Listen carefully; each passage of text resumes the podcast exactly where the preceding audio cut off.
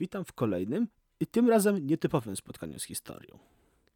Wielokrotnie na lekcjach historii dowiadujemy się, że w Polsce nie było nigdy przypadków królobójstwa, a przynajmniej udanego. To oczywiście prawda, natomiast pamiętajmy, że w pierwszych latach XIV wieku Polska była pod panowaniem Czechów. Natomiast dynastia Przemyślidów, która rządziła krajem, e, miała natomiast królobójstwo jedno. Właśnie Wacława III, króla Polski, Węgier i Czech. Okoliczności tej śmierci warto przedstawić w tej dwuczęściowej drogi opowieści. Zatrzymaj się. I usłysz historię. Sezon trzeci. Podcast współtworzony z portalem historyką.pl. Poczet królów Polski oczami ich redaktorów. Prowadzi Bartłomiej Gawryszewski. Zapraszam.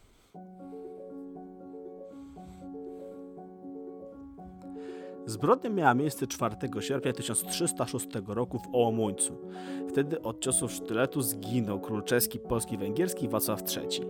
Wraz z nim wygasła męska linia przemyślidów, jeśli nie liczyć kilku córek oraz nieślubnych synów Wacława II.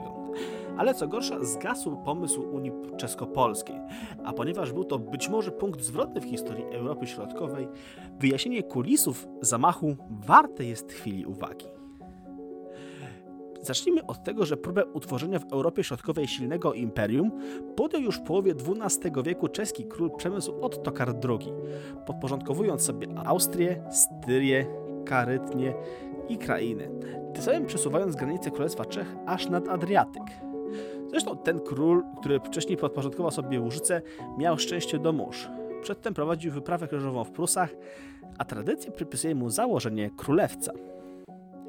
Państwo tego króla żelaznego i złotego, jak określiła go historia, pokrywało się z późniejszym państwem Habsburgów. Zabrakło w jego granicach Węgier, które choć pokonane przez Przemysła nie zostały wcielone do Czech za sprawą interwencji papieża. A ponieważ Czechy były największym i najsilniejszym państwem w ramach Cesarstwa Rzymskiego w wersji niemieckiej, oczywiste wydają się aspiracje sięgnięcia po koronę cesarską. Tutaj jednak przegrał rywalizację z mało wówczas znanym Rudolfem Habsburgiem, dla którego niezależne i potężne Czechy stanowiły zagrożenie interesów państw niemieckich. Na niewiele zdało się niepewne historycznie odwołanie do Solidarności Słowiańskiej. Bitwa pod Suchymi Krutami, czy też na Morawskim Polu w 1278 roku i niewyjaśniona śmierć Przemysła Ottokara II te plany zniweczyła. Nie brak przypuszczeń, że do dalszej porażki doszło na skutek zdrady w czeskim obozie. Zdaje sobie być jeden z najważniejszych wielmożów w państwie, Zawisza z Falkensteinu. Zawisza to nietuzinkowa postać w historii. Pochodził z królowskiej linii rodu Witkowiców. Był prawdopodobnie drugim synem Budziwoja z Krumlowa i jego żony Berchty z Falkensteinu. Po śmierci Przemysła Otokara II jego żona Kunegunda Halicka i syn Wacław zostali w 1279 roku internowani na zamku Bezdes przez swojego krewnego margrabiego brandenburskiego Ottona, choć o opiekę nad małoletnim zabiegał u Rudolfa książę wrocławski, Henryk IV Probus. Kunegundzie udało się uciec i zamieszkać w ziemi opawskiej w swoich majątkach wdowich. Tam miała poznać Zawiszę i wkrótce zostali kochankami. Ale to jedna z wersji. Druga zaś powiada, że znali się już wcześniej i to ich związek przesądził o losie króla. W roku 1281 lub 82 narodził się ich syn Jan. Rok później wrócił Wacław, określany jako drugi. Zawiszy udało się zyskać ogromny wpływ na młodego króla. Do tego stopnia, że ten nie protestował przeciwko bezprecedensowemu wydarzeniu, jakim był ślub Kunegundy i Zawiszy w czerwcu 1284 roku. Rosnące wpływy tego ostatniego zaniepokoiły jego niedawnego sojusznika, Rudolfa Habsburga, który wpływał na Wacława II poprzez jego żonę, a swoją córkę Gutę. Po śmierci królowej Kunegundy nic nie wydawało się zachwiać pozycji Zawiszy, który za zgodą Wacława II ożenił się z Elżbietą Kumanką, siostrą króla węgierskiego Władysława IV Kumańczyka. Jednak długi pobyt na Węgrzech dał czas wzmocnić się jego przeciwnikom, królowej Gucie i biskupowi Tobiaszowi z Bechyni, którym udało się pozyskać Wacława II. Zawisza po powrocie do Czech zamieszkał z żoną na zamku w Swojanów. W styczniu 1289 roku zaprosił króla na chrzciny swojego syna. Władca wstępnie wyraził zgodę, ale zażyczył sobie, by Zawisza przybył osobiście go zaprosić. Gdy ten to uczynił, został aresztowany pod zarzutem zdrady i przygotowywania zamachu na życie króla. 1290 roku książę Mikołaj Opawski wraz z więźniem pojechali na południe Czech. Podróż przypominała handel obwoźny. Książę jeździł z więźniem od zamku do zamku, grożąc jego egzekucją, wymuszał na zwolennikach zawiszy ich kapitulację. Pan na zamku Chluboka nad Wełtawą, Witek z Krumlowa, odmówił poddania twierdzy. Wówczas Mikołaj polecił stracić zawiszę przez ścięcie zaostrzoną deską zwaną prnknem. Zgoną Wacława II jego ciało zostało pochowane w klasztorze w Wyższym Brodzie. A cieszący się poparciem cesarza Rudolfa Wacław II najpierw rozprawił się z opozycją, swego czasu będącą zapleczem Rudolfa w walce z Ottokarem, a później przeprowadził reformy administracji i finansów. Czechy były w owym czasie największym producentem srebra w Europie, około 40% całości, z główną kopalnią w Kutnej Chorze. Wykorzystał to Wacław, wprowadzając do obiegu ujednoliconą monetę z najbardziej znanym praskim groszem. Jego reformy stworzyły nową potęgę gospodarczą. Wacław budował klasztory, w tym z Brasławiu, dla sprowadzonych Niemiec cystersów. Z tego powodu nazywany bywał mnisim królem. W polityce zagranicznej udało mu się skupić trzy korony, oprócz czeskiej także polską i na krótko węgierską. Stąd brały się nadzieje panów polskich na rozwój Unii z Czechami pod biorem Przemyślidów. Być może zresztą liczono na dużo więcej, na odegranie znaczącej, o ile nie imperialnej roli w Europie Środkowej w ramach cesarstwa lub poza nim. W XIII wieku rozbita na dzielnicę Polska pogrążała się w wewnętrznych walkach, w których na pierwszy plan wysunęli się książęta. Wrocławski Henryk IV Probus, Wielkopolski Przemysł II i Kujawski Władysław Łokietek. Sytuacja ta była jednak na dłuższą metę niebezpieczna, dlatego że też zjednoczenie kraju stało się potrzebą chwili. Z drugiej strony o tron Polski zabiegał Wacław II. Zmarły w 1290 roku Probus zapisał tron krakowski Przemysłowi. Ten z niejasnych powodów zrzekł się go na korzyść Wacława, który nie tracąc czasu zajął Małopolskę. Opór stawia mu Łokietek, ale i on wraz z bratem Kazimierzem II po bitwie pod Sieradzem uznał zwierzchność Wacława, składając mu hołd także z Brześcia Kujawskiego, Łęczycy i Sieradza. Wcześniej hołdy składali następujące książęta: Kazimierz Bytomski, Bolko I Opolski, Mieszko Cieszyński i Przemysław Raciborski. Zaś książę mazowiecki Bolesław II poszedł siostrę Wacława, Kunegundę.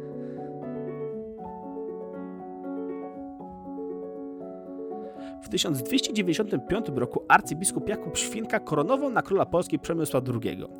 Jego rządy nie trwały jednak długo. Po tym jak w 1298 roku został on zamordowany w Rogoźnie, wybór kandydata na króla padł na syna Przemysława Ottokara II. Ponadto Wacław pożywił córkę Przemysła II, Elżbietę Ryksę. Koronowano w Pradze na królową Czech w Wielkanoc 1303 roku w wieku 14 lat. Wacław na króla Polski został koronowany w Gnieźnie w roku 1300. Była to dziwna i smutna koronacja, jak podają opisy. Nowy król nie był pewny bezpieczeństwa i stale był pod ochroną zbrojnych. Podobnie było na Węgrzech, gdzie w 1301 roku zmarł król Andrzej III, ostatni potomek Arpadów, osierocając córkę Elżbietę. Jej narzeczony został Wacław III, syn Wacława II. Koronowany w Białogrodzie na króla Węgier z poparszej tamtejszej szlachty 27 sierpnia 1301 roku w wieku 11 lat. Nowy król przyjął imię Władysław V. Duże i silne państwo w środku Europy mogące decydować o polityce Cesarstwa Niemieckiego stało się faktem. Niestety nie na długo. Koronacji węgierskiej i polskiej nie uznał papież Bonifacy VIII, popierając króla Roberta Andegavena jako kandydata do korony świętego Stefana. Powodem był konflikt, jaki uwikłał się papież z królem Francji Filipem Pięknym, w którym stronnikami papieża byli neapolitańscy Andegavenowie, a korona węgierska była zapłatą za ich wysiłki. Pozycja młodego króla była słaba. W 1304 roku Wacław II wkroczył z broni na Węgry, ale opór tamtejszej szlachty popierającej tym razem Andegavena był już zbyt silny. Wracając Wacław II zabrał syna, a także insygnia królewskie na przechowanie. Drugim przeciwnikiem był Albrecht Harzburg, syn Rudolfa II, a jednocześnie ojciec także Rudolfa, tyle III, którego planował osadzić na Hradczanach. Ale nie wybiegajmy w przyszłość. Dla nas ważne jest to, że obaj zbrojnie wkroczyli do Czech, sięgając pożogę i spustoszenie. Wojska Habsburgów zmierzały na Kutną Chorę, ale do zajęcia kopalń srebra nie doszło. Mimo, że miasto było sobą obwarowane, nie zostało zdobyte. Wersja rozpowszechniona przez tamtejszych gwarków, zapisana w kronice zbarawskiej, głosi, że zatruli oni, to znaczy gwarkowie, szlachtą, szlaką pienistą ze srebra e, wody przepływającego tam potoku Maleszowskiego, wskutek czego konie i rycerze niemieccy zatruli się i wycofali. To wersja absurdalna, bo nawet na zatruwanie potoku z uzyskami ołowiu musiałoby być stałe i silne, a przez to zauważalne. O ile nie można jednak wykluczyć dysenterii, a o ile bardziej prawdopodobne jest złożenie przez gwarków okupu. Być może była to też część rokowa między Albrechtem a Wacławem II, który lepiej wyszedł ten pierwszy.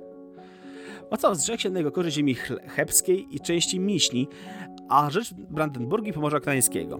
Jedno jest pewne, stan finansów czeskiego króla przedstawiał się już fatalnie do tego stopnia, że musiał zapożyczać nawet na lichwiarski urok. Choć wątek ten na pozór nie jest bezpośrednio związany z głównym tematem, wart jest rozważenia. Nasuwa się bowiem pytanie, dlaczego król dysponujący największymi w Europie kopalniami srebra nie miał więcej pieniądza, co byłoby korzystniejsze niż zaciąganie kredytów? Może nie mógł. Nie można odrzucić tezy, że już na przełomie XIII i XIV wieku kopalnie metali szlachetnych dotknął kryzys. Dużo stosunkowo płytkie wyczerpywały się, a do zejścia w głąb brakowało technologii. Od prowadzenia wód głębinowych, a do prowadzenia powietrza i funduszy. Stopniowo gwarkowie uzależniali się od kredytów pozyskiwanych od kuców i bankierów.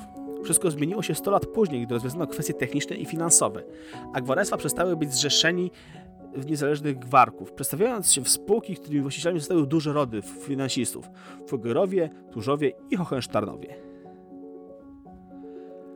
21 czerwca 1305 roku prawdopodobnie na gruźlicę umarł Wacław II, choć nie brak przypuszczeń, że został otruty. Jedna z wersji głosi, że przez swoją kochankę Agnieszkę, która poczuła się dotknięta sprowadzeniem na dwór Elżbiety Ryksy. Wykorzystuje to Wacław Łokietek, wszczynając Małopolsce rebelię. Spieszący z odsieczą Wacław III został w niewyjaśnionych okolicznościach zamordowany w Ołomuńcu. Jak i był i jak wyglądał Wacław III? Dokładnie nie wiemy. Kronikarz z Brasławski charakteryzuje go jako młodzieńca, którego niezmiernie cechowało dostwojeństwo. Był to młodzian szlachetny, gładki, postury wyśmienitej, wielkoduszny, zmyślny, przez naturę szczodrze wyposażony, wymowny, towarzyski czterema językami czeskim, węgierskim, niemieckim i łaciną biegle mówiący. No ale dalej już było gorzej, nastąpiła zmiana Wacława. Najpierw ślub z małą zazdrosną księżniczką cieszyńską Wiolą. Potem młody król popadł w zależność towarzyską od młodych paniczów, z którymi spędzał czas na zwałach i pijatykach. W trakcie pomroczości jasnych darowywał na rzecz kompanów od flaszki zaledwie majątki ziemskie zasobów królewskich. I nagle w drugim roku rządów nastąpiła zmiana, przypisana przez Gronikę z Blasławską wpływą Konrada, ostpata cysterskiego klasztorzu tymże z Blasławiu, który miał królowi przemówić do rozumu. Miało to mieć miejsce w pierwszą rocznicę śmierci ojca, czyli 21 czerwca 1306 roku i to na jego grobie. Klasztor dziś w granicach aglomeracji praskiej został ufundowany przez Wacława II jako pokuta za udział przy śmierci Zawiszy. Czy jednak było to nawrócenie autentyczne? Ja nie sądzę, gdyż jest to zbyt właściwa wersja. Zwróćmy uwagę, że młody Wacław niewiele różnił się od swoich rówieśników we wszystkich czasach i nie ma jego hulankach niczego dziwnego. Dziwne jest natomiast, powtórzmy, to jego nawrócenie. O ile rzeczywiście do niego doszła, a nie bo to pijar cystersów z Brasławskich. O złym prowadzeniu młodego króla piszą kronikarze opcji niemieckiej. Na przykład w kronice powstaju w latach 40. XIV wieku Franciszek z Pragi, a kronikarz z klasztoru w Matce określał Wacława jako ogarniętego szaleństwem. Z kolei czeski dziennik, kronikarz Dalmil o Wacławie III stara się w ogóle nie wypowiadać, za to Ottokar yy, Styryjczyk, choć potwierdza rozwiązłość króla, zaskakuje podając fakt, że do jego nawrócenia doszło pod wpływem mieszczan. Mieli oni przybyć doń potajemnie i wyjaśnić, że jeżeli nadal będzie ulegał wpływom kamratów, staną się za 2-3 lata potężniejsi i bogatsi od niego.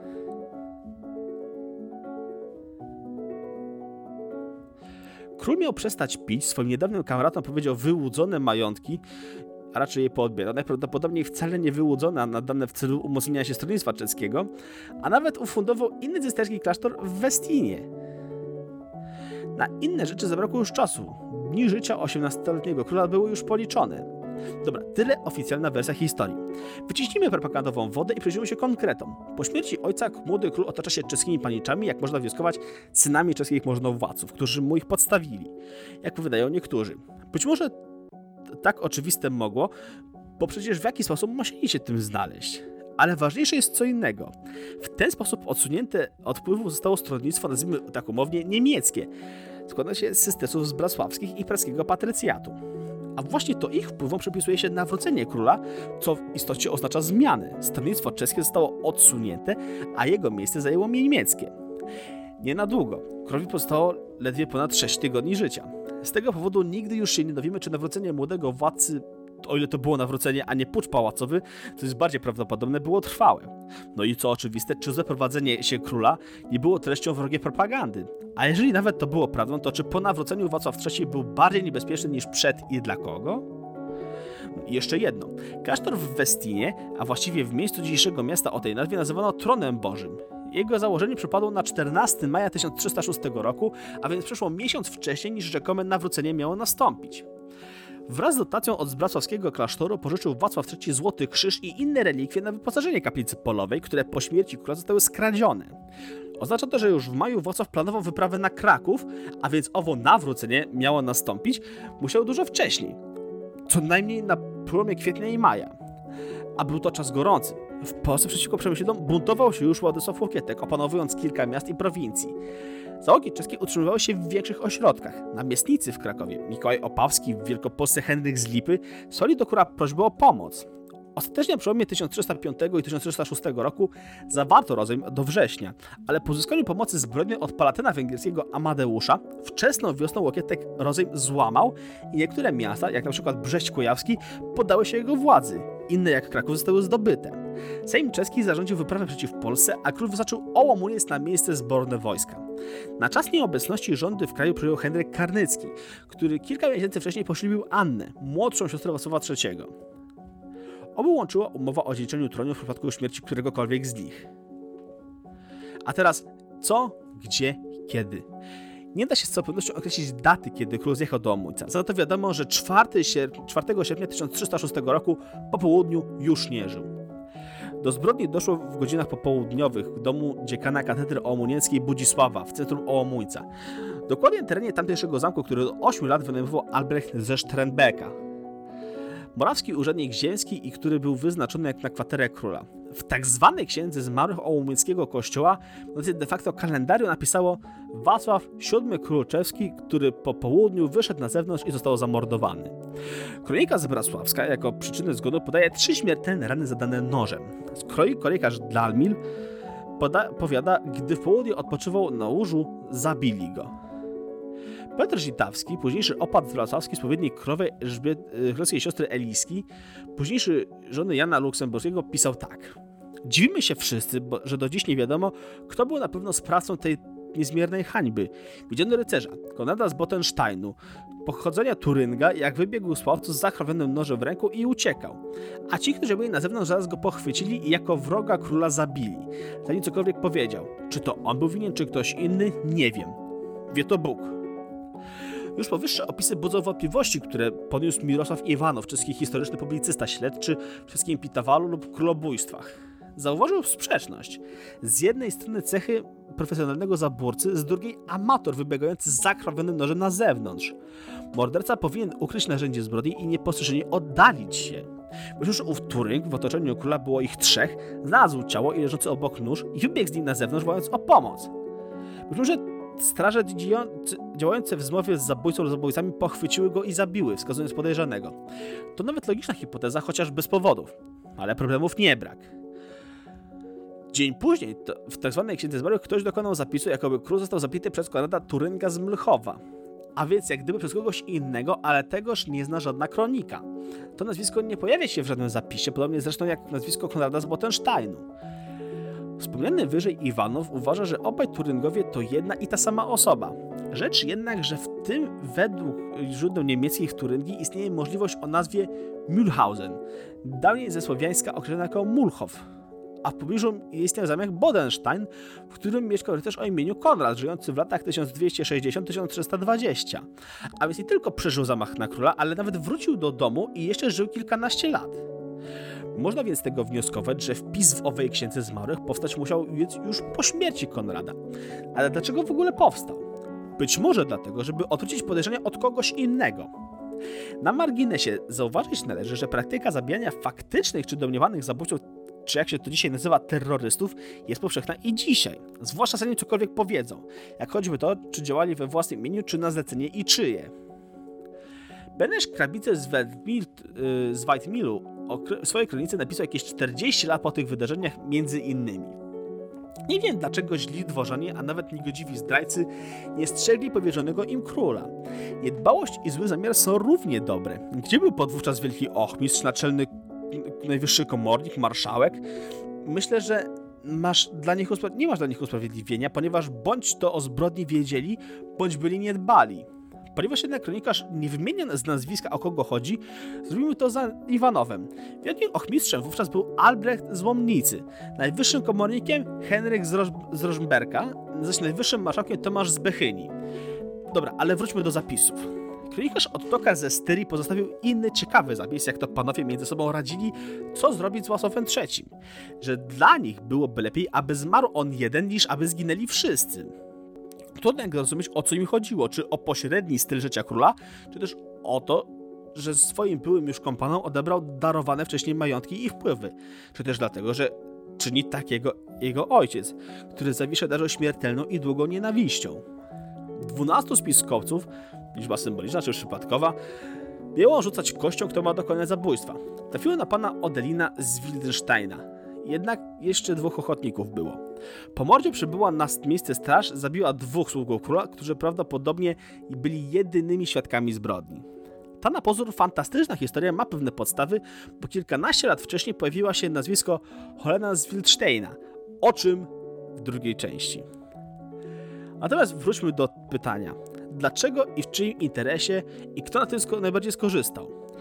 Iwanow wymienia siedmiu podejrzanych. Było narzeczoną Wacława, Elżbietę z rodu Arpadów, jego żonę Wiolę Cieszyńską, konkurenta do węgierskiego tronu Karola Roberta, bratanka Wacława niemieckiego króla Albrechta Habsburga, Henryka Karenckiego, szwagra Wacława oraz Wacława Łokietka i czeską szlachtę. Natomiast na dalsze pytania odpowiem już w drugiej części, która już za tydzień. A był to pierwsze, była to pierwsza część artykułu Marka Mroza pod tytułem Kto zabił Wacława III, króla Polski? Skoro zakończył się artykuł, to i nasze spotkanie z historią dobiega końca. Pamiętajcie, historię tworzymy my wszyscy i słyszymy się już za tydzień.